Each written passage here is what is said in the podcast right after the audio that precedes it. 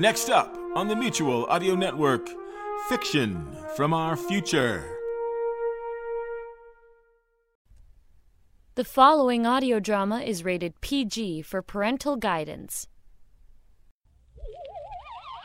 Time to warm up those interstellar audio transponders and blast off. Three, two, one. Beyond the farthest stars with today's atom powered episode of Rip Jarvis of the Space Cadet. The further continuing exploits of Ace Space Cadet, Rip Jarvis, and his robot buddy, DVD in the 94th century.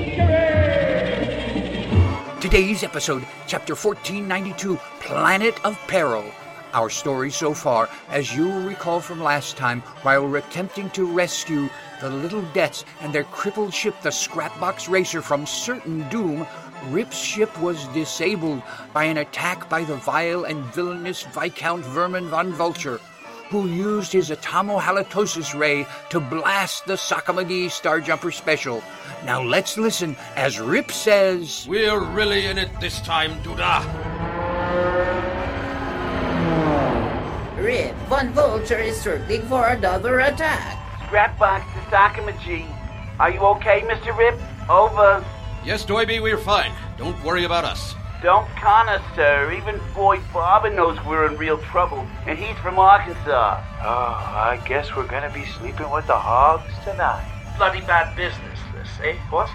We left Mr. Watt back at the Atomic Conservation Generator, Limey. Quite. It was an 80s reference anyway. Perhaps correction to my last statement is in order, young cadets. How can I put this? We're all going to die. Rip, I think I can save us from the next attack. We will only need to align our two ships in a translational correlation to the solar magnetic synthesis. We'll be pushing up daisies. And use our combined power thrust to form a force field to deflect the atomohalitosis ray. Flying to the big cadet lounge in the sky. I can't think of. Wait! Duda! I may have an idea. I can only imagine. By using your grappler arm to hold the two ships together, we could form a force field strong enough to.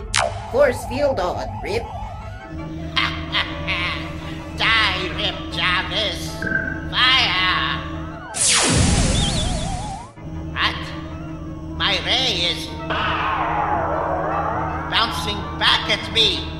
I smell trouble. I think a temporary retreat is in order.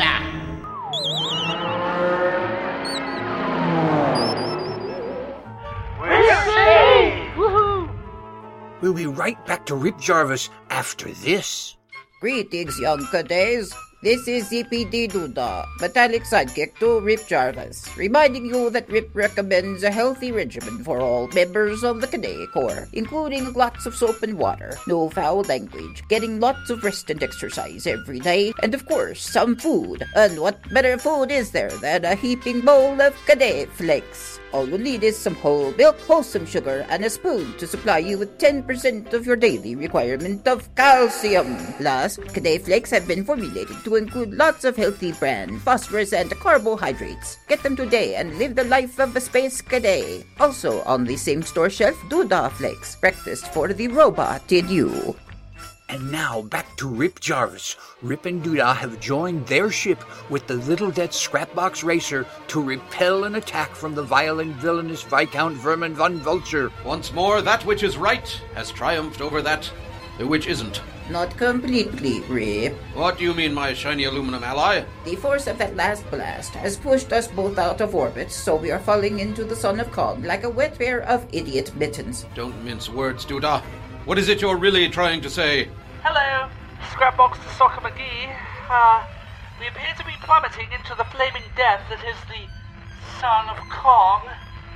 Over. You know, I could have sworn I just heard Limey saying we were all falling into the Son of Kong.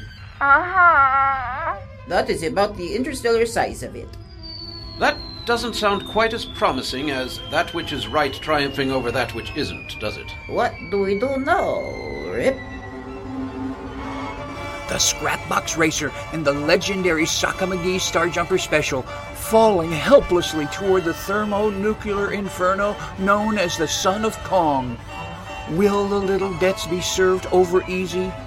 Will Duda ever get off that letter to his mother in Detroit?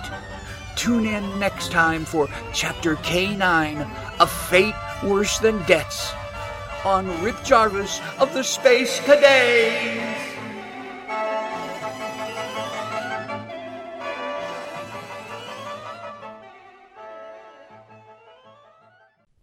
You're listening to Wednesday Wonders on the Mutual Audio Network, where you can enjoy the wonders of the imagination. And speaking of wonders, everybody wonders why the Bells in the Bat Free podcast is still plugging along. Not only on Friday Follies, but a bunch of times on Sunday Showcase as well. Give Bells in the Bat Free a listen sometime, and you'll wonder how he gets away with some of that stuff. Rated G, family friendly. Caution, occasional toxic puns.